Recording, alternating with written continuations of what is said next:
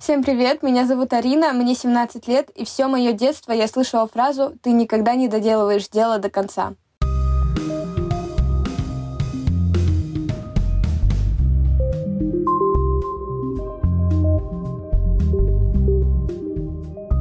Всем привет! Жизнь людей слишком разнообразна, чтобы ограничиваться только своей. Это подкаст об обычных людях с уникальными жизнями, разговор, который не отложится в памяти, но может повлиять на ваше решение. Это подкаст хэштег About Life, и сегодня в гостях у нас Арина Артамонова. Привет, Арина. Я очень рада, что ты решила поучаствовать в нашем подкасте. У нас сегодня с тобой такая же атмосфера, очень уютная, необычная для нас. Сегодня я хочу с тобой поговорить на такую тему, что вообще значит пробовать много и найти достаточно. И поднять такой актуальный вопрос, как не распыляться и искать свою нишу. Потому что в современных реалиях я считаю, что это очень важная проблема, которой, с которой сталкиваются многие подростки. Ну, хотя на самом деле, мне кажется, даже взрослые.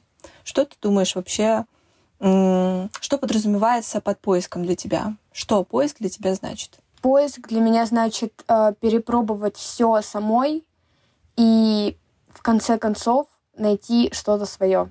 То есть, э, если, например, пробовать много, вот есть ли разница между тем пробовать много и пробовать мало? Что хорошо, а что плохо? Ну, на самом деле ничего плохого нет. Если вы мало попробовали и уже нашли как бы то, что вам нравится, то это, конечно, круто. Но пробовать много — это тоже круче, потому что чем больше вы попробуете, тем больше вы умеете. Чем больше вы умеете, тем на больше тем вы можете разговаривать, и тем легче вам э, ориентироваться в какой-то, например, новой компании. Вот. И мне кажется, просто у меня тоже был опыт того, что я а, без конца а, либо сваливала на себя много всего, и я, правда, вот как мы упоминали в теме, я распылялась, и где-то было всего по чуть-чуть, я это не доделывала. И, возможно, э, меня э, как бы с детства э, тоже привели к такой мысли, что Саш, ты берешься и не доделываешь. И я каждый раз, когда начинаю что-то новое, мне кажется, что нет смысла начинать, потому что я не закончила старое, потому что мне это не понравилось. То есть я не понимаю, как справляться с тем, что вроде ты начал делать, ты понимаешь, что тебе не нравится, но тебе привязали мысль того, что надо закончить. Как это перебороть? А, на самом деле это все равно дает вам какой-то опыт, то есть Например, я занималась футболом год, вот. Особо я ничему не научилась, и я знала то, что, в принципе, это никуда не приведет, но теперь я, например, могу поговорить с кем-то о футболе, могу э, просто с друзьями там поиграть, попасовать. То есть это всегда какой-то опыт, и я не считаю, что его нужно доводить до профессионального уровня. То есть чем больше вы умеете, тем это круче. Это как часть харизмы. Просто, знаешь, вот тоже часто э, везде поднимали такую тему, что родители э, заставляют делать ребенку то, что ему не нравится. Они привязывают ему, ему мысль о том, что вот если ты будешь это делать, тебе будет хорошо. Как э, людям, которые сталкиваются, ну, которые понимают уже с возрастом, что они столкнулись с этой проблемой, и эта проблема их сопровождает на протяжении всего их жизненного пути и всего взросления, как им справиться с этой проблемой? Как ну, преодолеть это? У меня была такая история, то что я училась в музыкалке э, с первого по, по-моему, седьмой класс, и она мне никогда не нравилась с первого занятия. Я ненавидела музыкальную школу, вот. И параллельно с музыкальной школой я занималась э, всяким разным, то есть я занималась перепробовала много какого спорта, много всего. И так получилось то, что вот этот один навык музыкальной школы я закончила, потому что мама говорит, нет, ты все бросаешь, музыкалку ты точно закончишь. Вот, меня как бы заставляли уже через силу, мне уже делали достаточно много поблажек. Вот, но на самом деле я поняла то, что я заканчивала музыкальную школу по пианино, и когда я закончила музыкальную школу, я думала то, что я вернусь домой, я просто сожгу пианино, сожгу ноты, выкину пианино в окно или Ты еще что-то. получается, мне кажется. Да, потому что ну, я ненавидела это дело, мне это не нравилось абсолютно.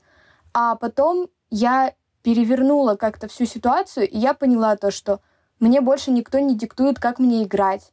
Мне больше никто не диктует, что мне играть, где мне играть. Потому что в музыкальной школе нужно вот ты играешь произведение, и тебе четко, вот тут надо потише играть, тут погромче, такие-то пальцы обязательны. А когда я ушла из, мука- из музыкальной школы, я поняла то, что все, я свободна, я могу играть все, что я хочу. И я поняла то, что мне нравилось играть на пианино, но мне не нравилось то, что мне диктовали, как что mm-hmm. играть. Теперь я играю только для себя, это приносит огроменное удовольствие. Вот. И э, мне никто ничего не говорит, как играть, мне это очень нравится. Ну, еще мне кажется, когда ты сама играешь, когда ты делаешь ошибки, например, да, какие-то, тебе не, нет такого, что ты сейчас понимаешь, что все, тебя сейчас осудят, что ты там недостаточно что-то сделала, еще что-то. Ты понимаешь, что на ошибках можно учиться, а вот мне кажется, что в музыкальных школах часто эту возможность ошибаться пресекают. Вот как ты считаешь, почему многие, кто учится, ну, учился, по крайней мере, и даже учится в музыкалке, они, многие из них, ну, чувствуют скованность и не до конца реализовывают свой потенциал в конце. Почему так происходит? Ну вот, это как раз боязнь ошибиться, но на самом деле на экзаменах ее пытаются максимально исправить, потому что если ты ошибаешься на экзамене, чем быстрее ты сообразишь и продолжишь играть дальше, тем лучше. Вот. А если ты остановишься, ну, это все пропало. Вот. И тут как бы, да, самому нужно учиться на своих ошибках и понимать то, что ошибки — это неплохо, а ошибки всегда дают опыт. То есть вы запнулись, например, даже возьмем ту же самую музыкалку, вы запнулись на каком-то месте, вы его запомнили, вы его отрабатываете, и то же самое, мне кажется, в жизни. Вы ошиблись, вы запомнили то, что так делать не надо. А если вы не запомнили, вы ошиблись еще раз, и вы это все отрабатываете. Вот. А вот знаешь тоже в детстве, когда родители отдают вот это вот э, штука популярна, когда родители отдают э, тебя во все возможные секции, которые только можно, и ты не понимаешь, нравится тебе или нет. И как вообще тоже жить в таких условиях?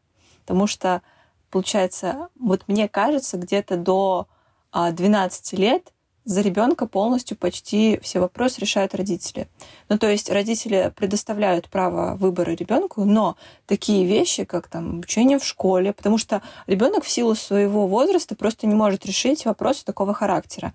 Как в таком случае дать родителям понять, что тебе это не нравится, или как вообще попробовать избежать такого, что вот родители отдают туда-то, что делать в таком случае, если ты понимаешь, что тебе не нравится? Ну вот, если не нравится, у меня, конечно, было тысяча попыток уйти из музыкалки, уговорить маму.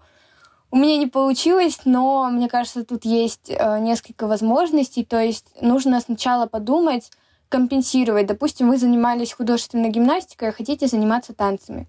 Э, вы подходите к родителям, говорите то, что мне не нравится заниматься художественной гимнастикой, потому что там у меня болят колени, это мне не нравится, там это не мое, это не делает меня счастливым. Вот. Но я думаю, что мне понравятся танцы. Я нашла школу танцев, там один урок стоит там три тысячи, я не знаю, там без, есть бесплатный мастер-класс первый, на который я могу сходить и попробовать.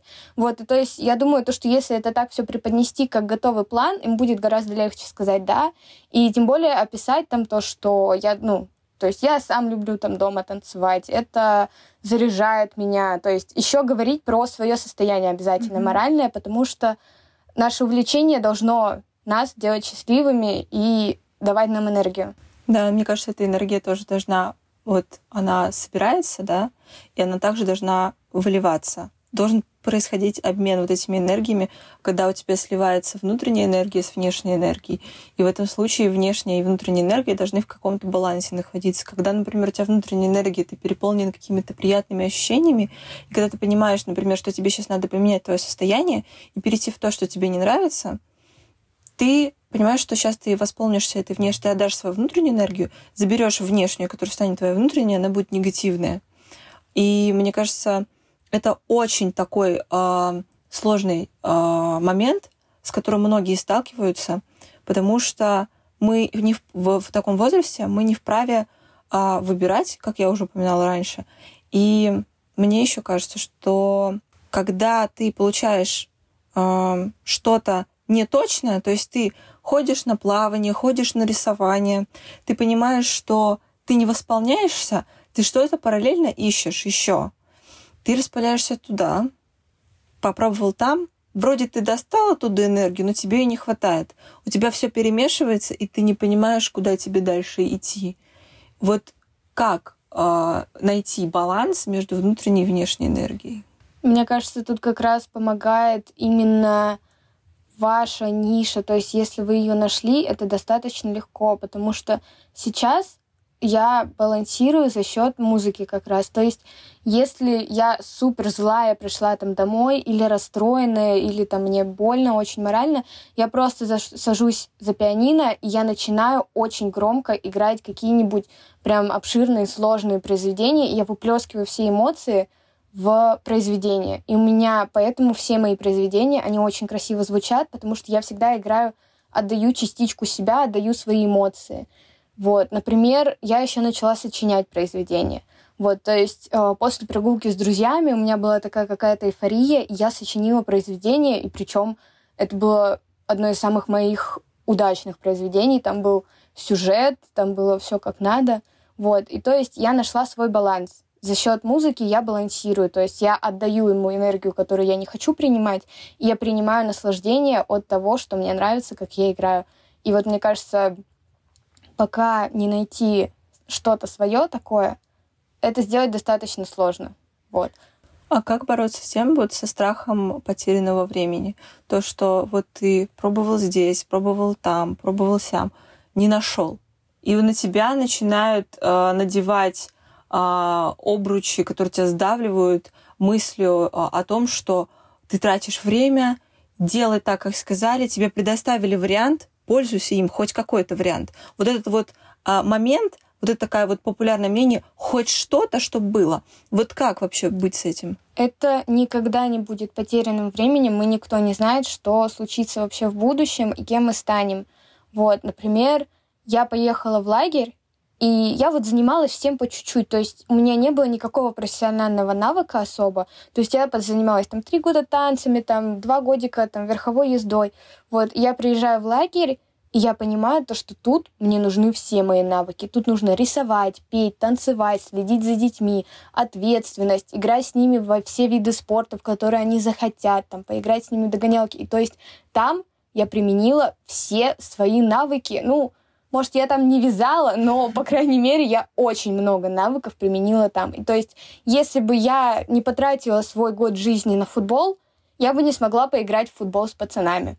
Вот. И то есть это может пригодиться, это никогда не потраченное время. У вас всегда будет опыт, и с вами всегда будет о чем поговорить.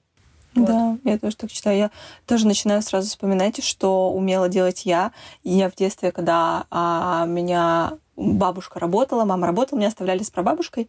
Вот. И я помню, как она меня учила вязать, ну, потому что я была такая активная, а ей, она была старенькая, ей надо было отдохнуть. И она меня научила вязать, чтобы я спокойно рядом с ней сидела. Там еще, помнишь, mm-hmm. по СТС постоянно крутили всякие Галилео. Да, да, да. Это. И я помню, я сидела с ней, и я связала целый шарф спицами.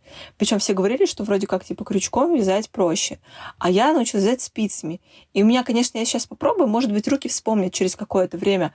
Но я сейчас понимаю, что что-то мелкое такое, в принципе, сейчас мне очень хорошо может пригодиться, потому что сейчас любые, на любых хобби, во-первых, мало того, что можно использовать это как инструмент социализации, общения, расширения кругозора, так это еще и можно использовать как способ э, зарабатывания денег. То есть ты уже формируешься э, как э, самостоятельная личность, даже если тебе там нет 18, ты уже понимаешь, что у тебя есть возможности, которые тебе помогут осуществить э, твою цель. У тебя может быть цель, например, заработать такую-то такую сумму денег, потратить ее на себя, например, да, или там отложить, или подарок купить какой-то. Ты понимаешь, что ты делаешь сам. Понимаешь, что тогда тебе это пригодилось, то есть это не зря потраченное время, у тебя восполняются потраченные ресурсы, и ты осознаешь, что, блин, вот это пригодилось, вот это классно. Аналогично я занималась, э, и меня учили вязать. Мало того, что вязать, так я еще меня учили кататься на коньках, на роликах, на лыжах. Потом, значит, это надо дать должное всей моей семье. Они все приложили к этому усилия. Велосипед, пожалуйста, до сих пор забыть не могу, как мы с дядей ездили у нас по улице, и мне сняли вот эти два мелких колеса, и я ездила на велосипеде. Вот. И на самом деле это очень пригодится, потому что давайте будем думать о том, что а, когда там на даче где-то еще что-то, тебя зовут эй, пойдем кататься на велике, ну, типа, по улицам.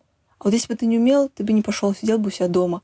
То есть, да, набитые шишки, ошибки, опять же, даже вот в этом плане это все восполнится. То есть это будет просто таким маленьким ярким воспоминанием.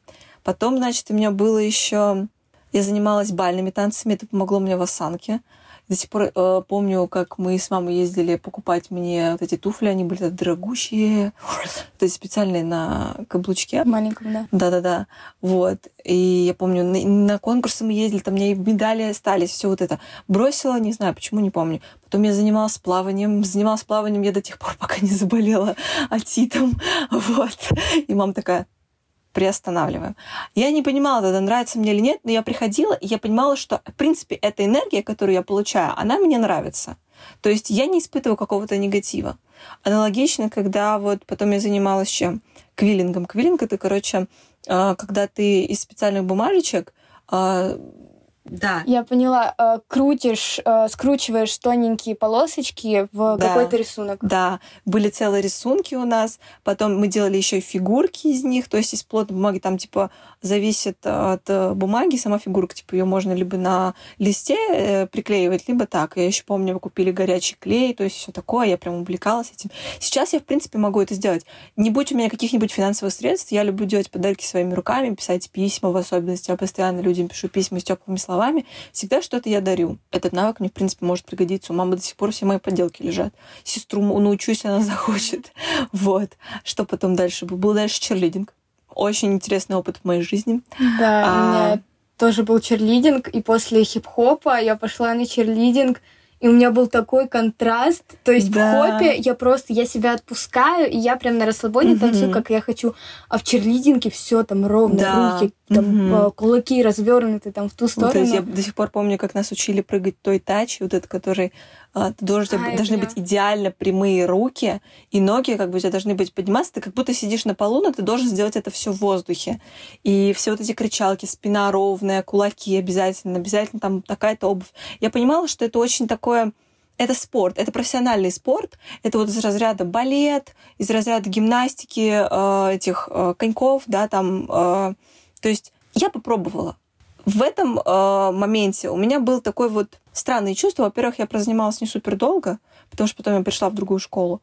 Но, в принципе, мне это пригодилось. Мы до сих пор там сохранили... Да, у меня там... Я потеряла год, а растяжка ушла, но сохранились какие-то навыки, там, тоже осанки, мышцы. Они же не уходят, они сохраняются. Они могут расслабиться, но они сохраняются. Мне кажется, это очень круто. То, что потом я пошла после черлидинга, еще что-то было дофига всего. А потом мне еще, помню, подарили этот э, скейтборд, этот Пенни маленький. Mm-hmm. Так это был год, как мы не были популярны. 16 где-то, наверное. Да, у всех были вот эти цветные э, Пенни, все такие, так, у тебя какие тут э, колесики, у тебя такие, а вот у меня вот такие вот. И как бы я помню, как мы с подругой катались вокруг э, школьного двора, тоже там нашли новых, много новых знакомых. То есть я вроде бы, я не распылялась, я делала постепенно, я пробовала. Здесь не понравилось, ушла. Если мне надо, я вернусь к этому. Навык-то у меня уже есть, и я спокойно могу попробовать тогда, когда мне будет нужно. Или, например, вот потом я через год, получается, в 16 году пришла, пошла на танцы, ты у нас была, к нам э, во фриденс. А, кстати, всем рекомендую, приходите к нам танцевать. Приходила Арина. А, мы когда готовились к какому-то там День добрососедства. Да. Я, я запомнила, у вас, у вас крутые полы. Да, у нас были крутые полы, и сейчас мало того, что это круто, на этих крутых полах еще и э, приклеены эти кружочки белые. А, для расстановки? Да, не вообще это изначально подразумевалось, что это типа э, социальная дистанция. Я такая думаю, интересно, как они будут социальную дистанцию э, там соблюдать, когда мы там туда-сюда переходим там. А так как у нас сейчас коронавирус уволился, поэтому сейчас у нас чисто это ряды mm-hmm. ровные и так далее. И я, получается, вот на танцах сохранилась а, уже сколько я занимаюсь, получается, ну, я уже не знаю, ну, год, год восьмой, наверное, точно. Седьмой, восьмой год, может, больше. Нет, наверное, не больше. Вот. Мне нравится. Вот ты когда к нам приходила, вот как ты себя чувствовала вообще? Не, ну на самом деле мне было немного неудобно, потому что я знала только одного человека, все остальные были новые, и я тут такая крутая пришла из своей школы к вам, чтобы выучить с вами танец и станцевать. И вы уже знали танец почти, а я учила его прямо с нуля. Вот, я очень старалась, мне очень понравилось выступать. Я вот прям, у меня ностальгия такая была, я когда занималась танцами, мне очень нравилось. А, мне пришлось уйти, потому что, ну, там началось какая-то, там, нам на хип-хопе ставили русский народный. Mm-hmm. Короче, у меня были очень странные номера, а, немного странная преподавательница, и у меня уже там со здоровьем начались проблемы, поэтому я ушла, вот. А так, хочу привести еще несколько примеров. Вот все детство я обожала что-то делать руками. То есть, если ты была такая активная, то я была просто вот серая мышка. Кропотливая я вот, работа. Да, я обожал, я просто могла сесть на пять часов, лепить какие-нибудь стразики. Слушай, знаешь, тогда были популярны, типа, я смотрела видосы на Ютубе, где, типа, делать дом для кукол, для кукол своими руками. Вот, да, это все было из коробок, да. там мы все делали шкафы, да, там да, вот да, это да, вот кровати. Всё. Вот, и то есть я всегда была таким прям спокойным ребенком и очень усидчивой. Я всегда там вязала, рисовала, шила, все, мне всегда дарили, дарили какие-то наборы для рукоделия. Mm-hmm. Вот, и вот в детстве я как-то вязала, да. И потом сейчас в ТикТоке недавно был тренд с этими балаклавами. Mm-hmm. И пока все их заказывали, я купила себе пряжу, связала себе эту балаклаву. Вот. И там себе стоимость примерно 300 рублей. И у меня были ее готовы купить за 2000 рублей. Ну, вот, то есть да. это прямо очень выгодно. Ну, смотри, это получается, типа, во-первых, ты когда делала, тебе нравится это дело, да, ты э, получаешь от этого удовольствие. Мало того, что ты получила от этого удовольствие, так еще и заработала так приличненько, как бы для а, разницы, потому что я знаю, что я видела стоимость балаклава там до 4 тысяч что-то заламывают, вот. А тут как бы ну, я всегда в приоритет пыталась, пыталась и пытаюсь ставить в первую очередь удовольствие, а уже потом все остальное.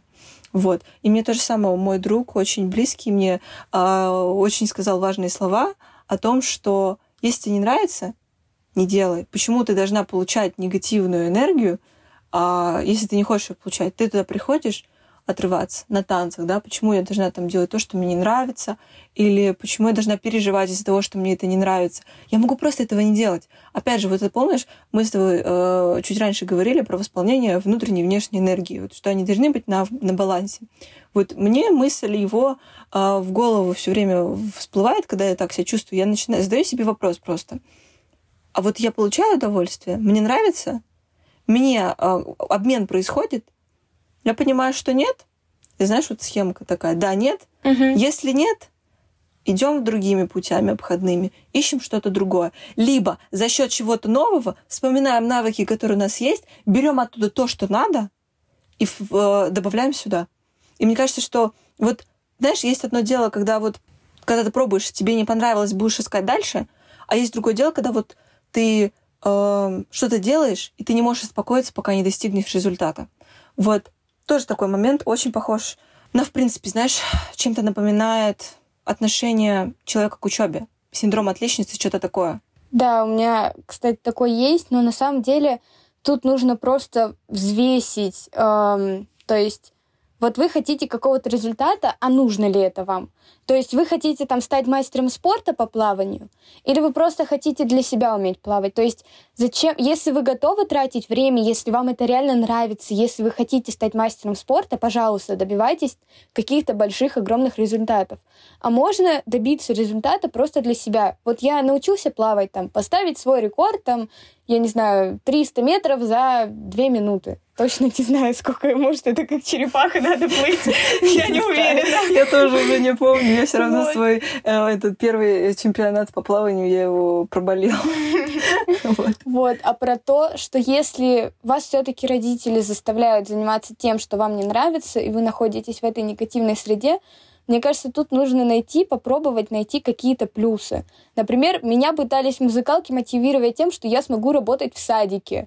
И в тот момент мне это давало какую-то мотивацию, я не знаю почему, но, видимо, да. Вот, потом у меня была очень милая учительница по специальности, эм, я точно не знаю, сколько ей лет, но ей где-то 60 лет, вот, она очень верующая, то есть она научила меня молиться она постоянно, я когда приходила, и у нас были сдвоенные уроки, в общем, она меня всегда в начале, в середине и в конце занятия поила чаем, всегда мне приносила тортики, печеньки, конфетки, то есть я никогда у нее не была голодная, вот. И она вот прям сделала все, чтобы я сдала. Ну, а остальное уже там как бы натягивалось. Но мне кажется, тут в каждой ситуации нужно пытаться найти плюс. Вот, например, э, ну, у меня есть аттестат об окончании э, музыкальной школы. Ну, я могу это в резюме написать, вдруг кому-то надо. Ну, то, что я не просто я умею играть на пианино, а то, что я закончила музыкальную школу по пианино, звучит круче. И вот, кстати, про плюсы и минусы. Я закончила музыкальную школу именно по пианино, а после пианино очень легко переходить на другие инструменты.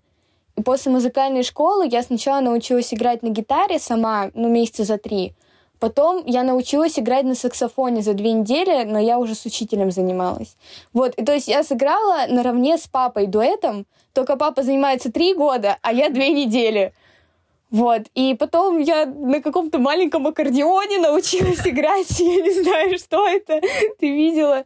Вот. И то есть сейчас дай мне любой инструмент в руки, я тебе на нем сыграю. Я просто найду там ноты, я тебе сыграю вот что ты попросишь. Вот. И то есть ваши навыки, которые вам могли не нравиться, можно рассеивать в помощь в других. То есть я научилась только на пианино, а на всем остальном, да, пожалуйста, могу сама уже. Вот. И то есть, несмотря на то, насколько мне это не нравилось, теперь это мне дает четыре раза больше да. возможностей. Это очень важно, позитивное мышление. А, и через такие обходные пути, через, знаешь, вот я всегда сравниваю наш жизненный путь с дорогой. То есть на дороге у нас всегда будут камни, лужи, там овраги, еще что-то. То же самое, ты же спокойно можешь обойти, да? Ты обходишь и собираешь цветы, допустим, да, ты же не собираешь там поганки или еще что-то, какие-то сорняки. Бери то, что у тебя есть возможность выбора. Ты в лесу ходишь, ты можешь выбрать. Почему бы тебе не выбрать э, поприличный цветок там, да, э, и нежели чем какой-нибудь сорняк и так далее. То есть, как бы, да, на таких об- обыденных вещах можно сравнивать нашу жизнь. И когда мы сравниваем ее с такими простыми э, штуками, нам проще воспринимать жизнь, потому что жизнь, когда life is complicated, ну, а, как бы объективно говоря, потому что много всего того, что мы усложняем, много всего того, что нам сказали, что нам надо это усложнять. Ну, это никак не изменить. Если бы мы это изменили, ну, мы бы умерли со скуки. Да, у нас, да, у нас не было бы силы воли, у нас было, не было бы вообще ничего, мне кажется. Да, из твоих слов можно вывести вывод, то, что выбор есть всегда, даже если его вам не дали, например, заставили вас учиться в той же музыкалке, у вас есть выбор, на что вы смотрите. Вы можете срывать цветочки, смотреть на позитивные вещи, а можете плюхаться по лужам и видеть только негативное, и это будет еще больше вам не нравиться и портить настроение. А вот, кстати, хотела еще у тебя спросить. Я слышала очень интересную такую штуку а, в каком-то из подкастов или, может быть, интервью. Ну, в общем, эта мысль давно ходит в социальных сетях о том, что а, ребенок до пяти лет занимался тем, что ему нравится. То есть он не поддавался внешним факторам, он делал то, что ему нравилось. Он, у него был один фокус внимания, он этим занимался. И вот говорят, то, чем ты занимался до пяти лет, это дело твоей жизни. Вот как ты к этому относишься? Ну, я так утрированно, конечно, сказала. Но вот что ты думаешь по этому поводу? Мне просто очень интересно. Я даже не знаю. Но это достаточно странно, потому что, например, эм, по-моему, как раз в пять лет я занималась большим теннисом. Знала бы ты, как я ненавижу большой теннис сейчас. Это просто... А вот я на самом деле хотела бы очень попробовать. Вот, просто у меня родители играют в большой теннис очень хорошо, очень долго, примерно всю мою жизнь. Вот, и то есть меня постоянно таскают на корты, сидеть вместе с ними, и мне просто скучно там сидеть. И последней каплей было, когда мы на мой день рождения пошли играть в теннис, и я просто сидела без всего, без Wi-Fi, без интернета. Я просто сидела на скамеечке и смотрела два часа, как они играют. Вот, ну не знаю, на своем опыте я бы не сказала то, что то, что тебе нравилось пять лет, это твой э, твоя ниша. Вот. Но это достаточно странно, вряд ли мы что-то помним. В пять лет у нас меняется все, у нас меняется мозг, у нас меняется тело, у нас меняется строение и понимание мира. Все вокруг нас меняется, и я не думаю, то, что это прям правда такая. Ну, в любом случае, мне кажется, если вдруг у вас в голове возникла такая мысль, просто не бойтесь. Вот, мне кажется, вариант еще не бойтесь, мысль не бояться, мысль страха, эм, в принципе, мысль страхом убираем, мысль не бояться, мы выдвигаем вперед и просто пробуем. Мне кажется, это очень круто, если мы сможем перебороть себя и продолжить заниматься тем, что нам нравится. Да, вы можете делать несколько вещей одновременно, вам никто не запрещает, это ваша жизнь, всегда помните о том, что это ваша жизнь. Да, вы можете брать советы, вы можете обращаться к родителям как к людям, у которых более широкий кругозор и более обширный жизненный опыт, да, которые у вас стоят в приоритете, которые являются для вас примером, да.